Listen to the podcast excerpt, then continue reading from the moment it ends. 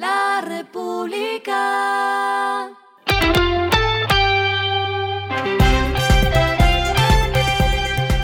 Al final de la jornada, esto es lo que debes saber sobre el comportamiento de los negocios, las finanzas y la economía. Las movidas de hoy fueron: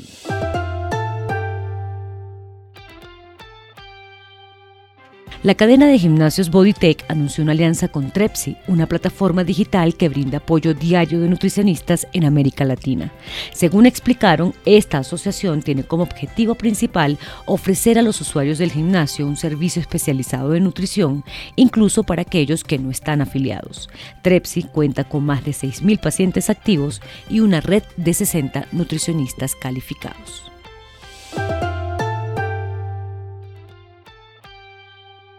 La Aeronáutica Civil autorizó mayores frecuencias en vuelos de aerolíneas como EasyFly, Satena y Searca hacia y desde los Llanos Orientales a causa de la crisis que se presenta por el derrumbe en esa vía terrestre.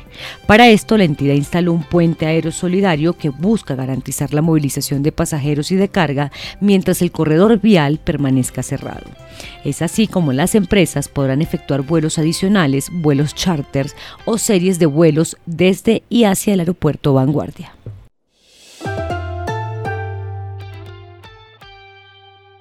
La filial del grupo E P M, Electra Noreste, que también es conocida como Ensa, una empresa distribuidora de energía en Panamá, firmó un préstamo de cien millones de dólares con BitInvest y Scotiabank Panamá, con el cual buscarán financiar el plan de inversiones en energía eléctrica y otros usos corporativos generales.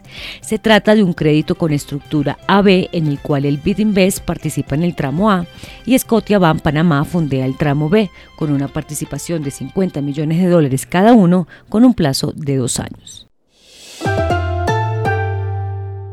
Lo que está pasando con su dinero.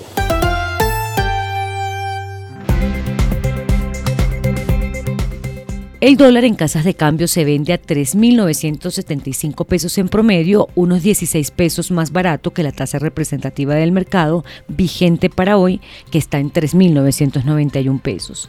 Los puntos que lo comercializan más barato son Cambios Vancouver a tres mil novecientos sesenta pesos, Punto Dólar a tres mil novecientos setenta pesos, una cifra que también tiene Alliance Trade, American Cash y Unicambios.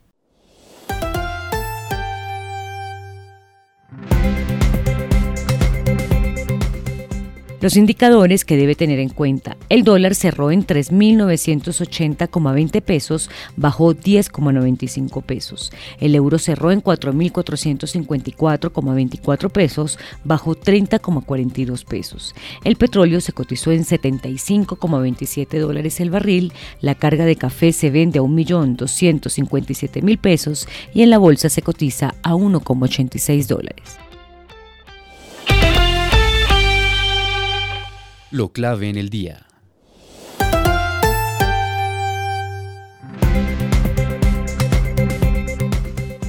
Tras la avalancha en la vereda Naranjal, en Quetame, Cundinamarca, el ministro de Transporte, William Camargo, anunció que se instalarán dos puentes metálicos con el fin de restablecer el tránsito por el corredor. El primer puente estaría listo para el próximo viernes veintiocho de julio, habilitando el paso alterno en ambos sentidos. En una semana se habilitaría el paso en el sitio de la emergencia, de forma controlada, uno a uno, y en dos semanas se continuaría con la instalación de un segundo puente metálico semipermanente, el cual garantizaría la operación normal en el sitio, dijo el jefe de la cartera. El montaje de la infraestructura se hará con el apoyo del Ejército Nacional y el concesionario, dependiendo de las condiciones climáticas de la zona. El ministro también informó que se estudia descongelar las tarifas de los peajes, decisión que tomó el anterior jefe de esta cartera, Guillermo Reyes, desde el inicio de este año. Sin embargo, aún no hay fecha definida para ese incremento. A esta hora en el mundo.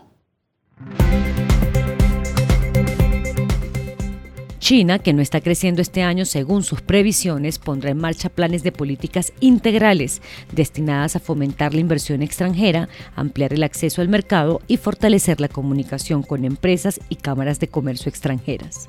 El Consejo de Estado de China, a través de la Comisión Nacional de Desarrollo y Reforma, se comprometió este martes a fortalecer la comunicación con empresas extranjeras y abordar sus problemas y demandas razonables de manera oportuna. Y el respiro económico tiene que ver con este dato. La República. Con un espacio de cuarenta mil metros cuadrados y una inversión de doce mil millones de pesos, el Centro Comercial Santa Fe presentó oficialmente un proyecto que llevaba aproximadamente tres meses de terminado su construcción y adecuación. Se trata de la zona Met, inspirada en el Times Square de Nueva York, un nuevo distrito de cultura y comercio en el norte de la ciudad y que, de acuerdo a los directivos de ese centro comercial, se convertirá en el espacio más disruptivo dentro de un centro comercial en Latinoamérica. Esto fue Regresando a Casa con Vanessa Pérez.